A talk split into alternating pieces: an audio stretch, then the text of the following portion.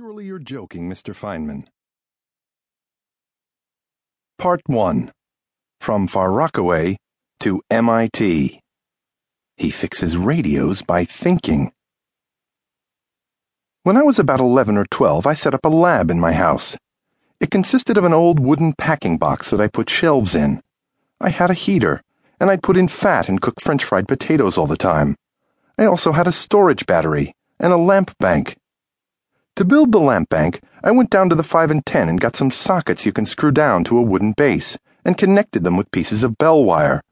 By making different combinations of switches, in series or parallel, I knew I could get different voltages. But what I hadn't realized was that a bulb's resistance depends on its temperature, so the results of my calculations weren't the same as the stuff that came out of the circuit. But it was all right, and when the bulbs were in series, all half-lit, they would glow. Very pretty. It was great. I had a fuse in the system, so if I shorted anything, the fuse would blow. Now I had to have a fuse that was weaker than the fuse in the house, so I made my own fuses by taking tin foil and wrapping it around an old burnt-out fuse. Across my fuse I had a 5-watt bulb, so when my fuse blew, the load from the trickle charger that was always charging the storage battery would light up the bulb. The bulb was on the switchboard behind a piece of brown candy paper.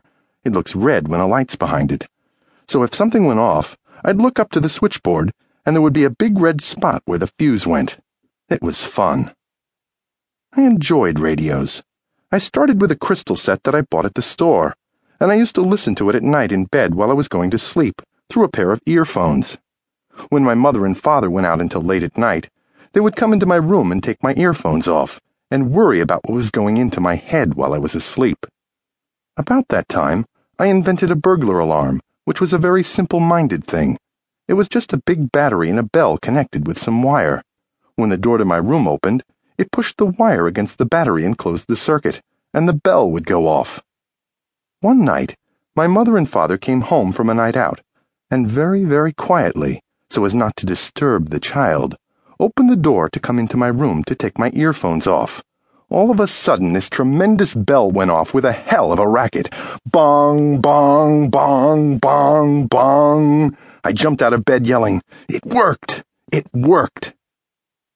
I had a Ford coil, a spark coil from an automobile, and I had the spark terminals at the top of my switchboard.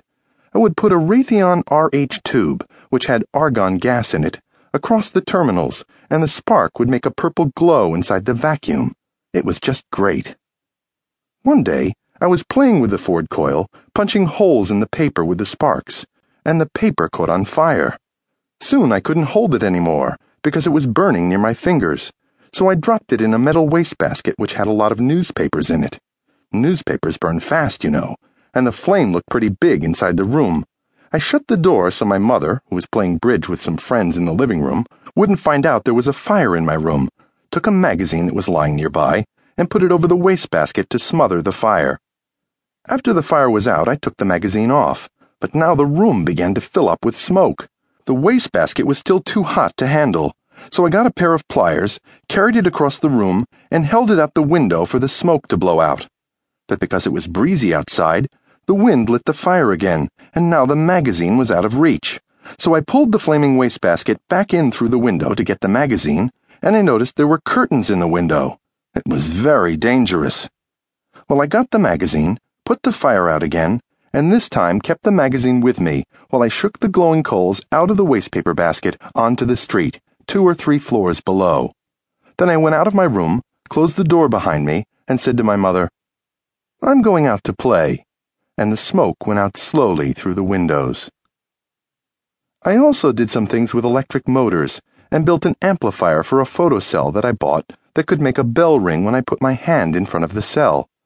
I didn't get to do as much as I wanted to, because my mother kept putting me out all the time to play, but I was often in the house, fiddling with my lab. I bought radios at rummage sales. I didn't have any money, but it wasn't very expensive. They were old, broken radios, and I'd buy them and try to fix them. Usually they were broken in some simple-minded way. Some obvious wire was hanging loose, or a coil was broken or partly unwound, so I could get some of them going. On one of these radios one night, I got WACO in Waco, Texas.